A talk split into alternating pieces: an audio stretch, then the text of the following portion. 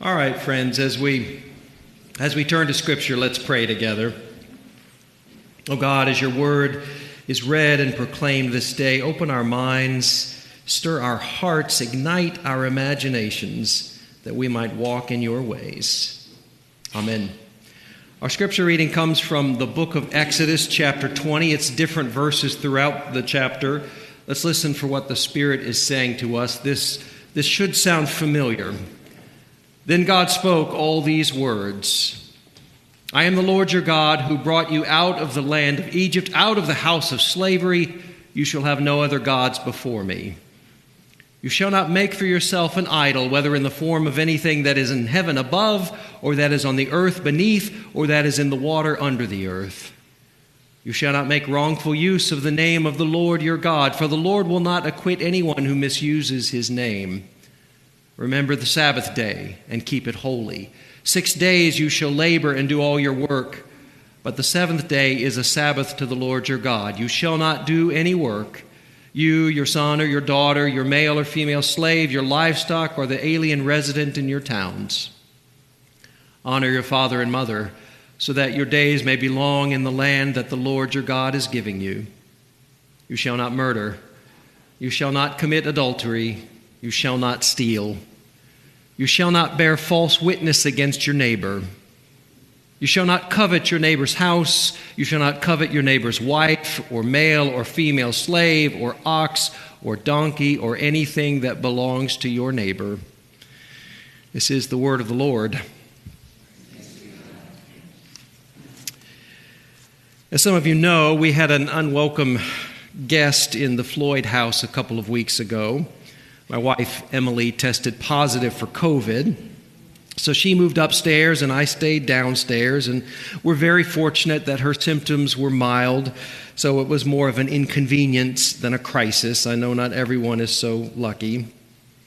And it caused me to think back to those disorienting days when COVID first appeared back in 2020. Can anyone remember back that far?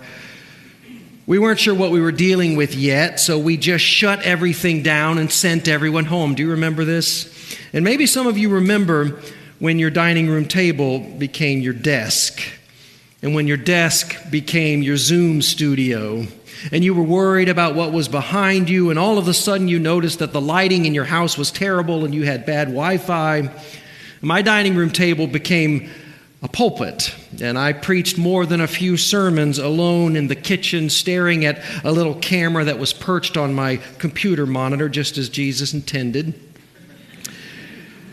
Surely we all remember that poor guy who was giving a BBC interview from his home office, and his young kids burst through the door and toddled around the office like little Godzillas destroying everything.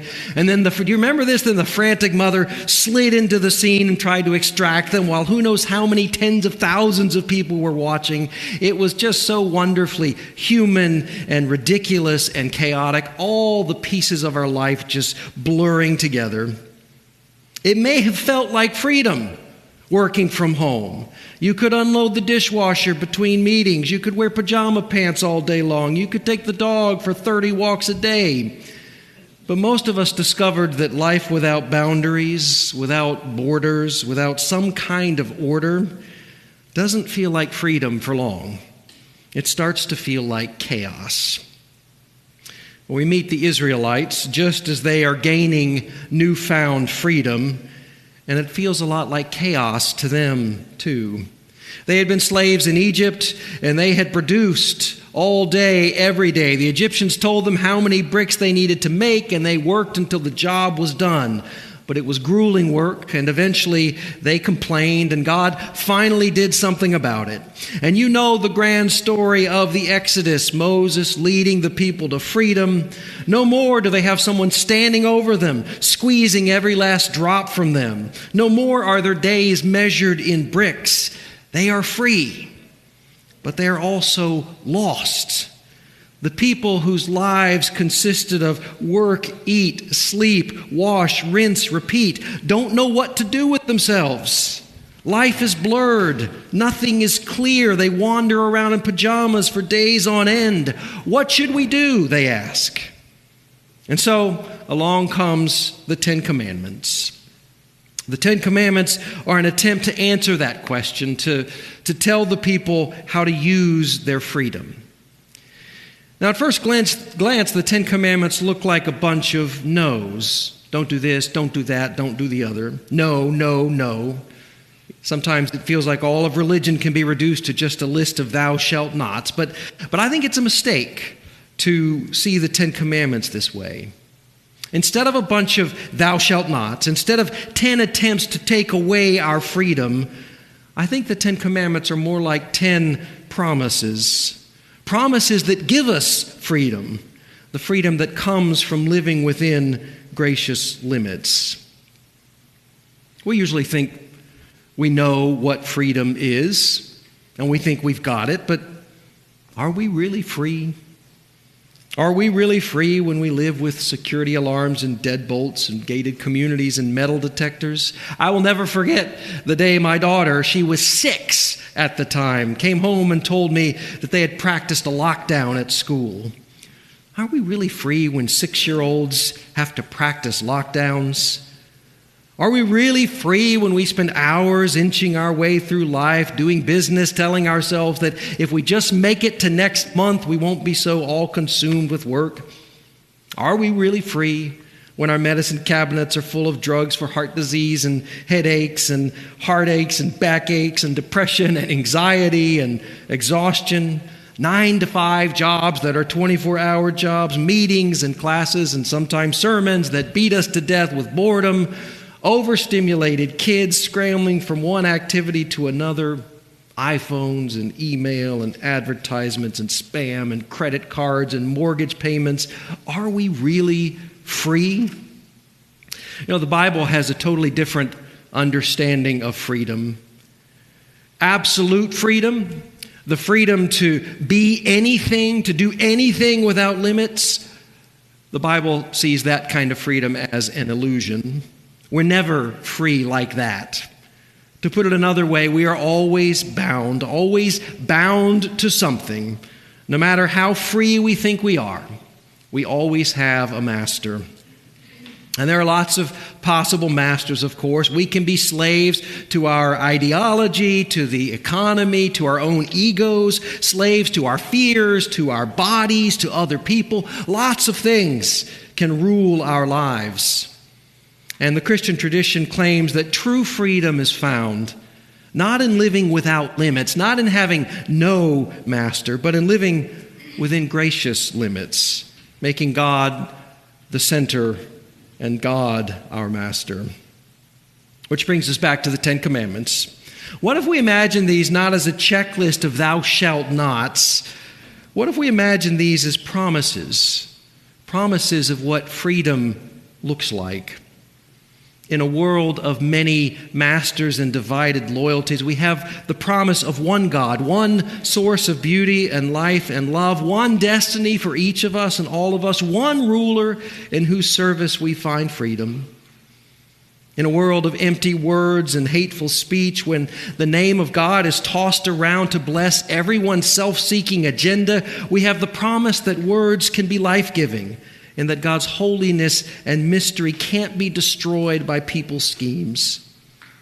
In a world of overwork and hyperactivity, where we're measured by how much we produce and consume, where creation itself is seen only as a commodity, we have the promise of Sabbath rest for us and for all creation. In a world where the latest is always the greatest and the past is seen as a burden, we have the promise of honoring those who have come before us, listening to their stories, valuing their wisdom, living within their gracious limits. If you all can't tell, I'm going through the Ten Commandments. Have you noticed that? So we're now on commandment number five, I think. In a world where kill or be killed is the unspoken rule that governs our lives and our economy and our foreign policy, we have the promise of a world without killing where all life is seen as an infinitely precious gift of God. In a world of broken hearts and broken promises, where betrayal destroys so many lives, we have the promise of a world of faithfulness and commitment. In a world of grasping, where the strong take from the weak, we have the promise of a world where everyone has enough and no one has to take from anyone anymore. In a world of deceit and manipulation and spin, where people and government say or do anything to achieve their ends, we have the promise of truth telling. And in a world of runaway materialism where our value is measured by how we compare to our neighbors, we have the promise that our value is measured instead by who we are in our deepest selves and by what not but why not but not by what we own or what our neighbors own.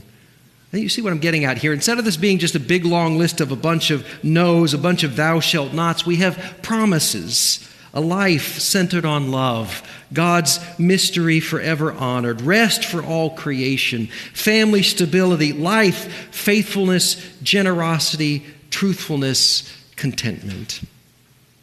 God gave this gift to the people of Israel. This isn't God angrily shaking a finger and saying, Thou shalt not, thou shalt not. God is gifting a new order to people who don't know how to define their lives beyond meeting a quota to people who have only been valued because of their work and what they could produce, who didn't know what to do with their freedom or how to exist or how to relate to each other or, or God or all creation apart from producing and consuming. Does this start to sound familiar? Maybe it's good that we get to overhear this story. So, God gifts these promises, these invitations to a new way of life, and gives the people an identity and a purpose and a sense of belonging. I think in the Ten Commandments, God is inviting the people and God is inviting us into a holy shift. A shift away from chaos that comes from no boundaries, no borders, everything blurring together, everything reduced to producing and consuming. A shift toward covenant, toward creative, meaningful life with God and with each other and with all creation. These 10 promises are a vision of the way life could be. But to get there, we have to reclaim the gift of gracious boundaries. Boundaries that enable us to say no to all the other masters trying to enslave us, so that we can say yes to the God of beauty and life and love. Only then will we find the peace we seek. Only then will we find true freedom. May it be so. Thanks be to God. Amen.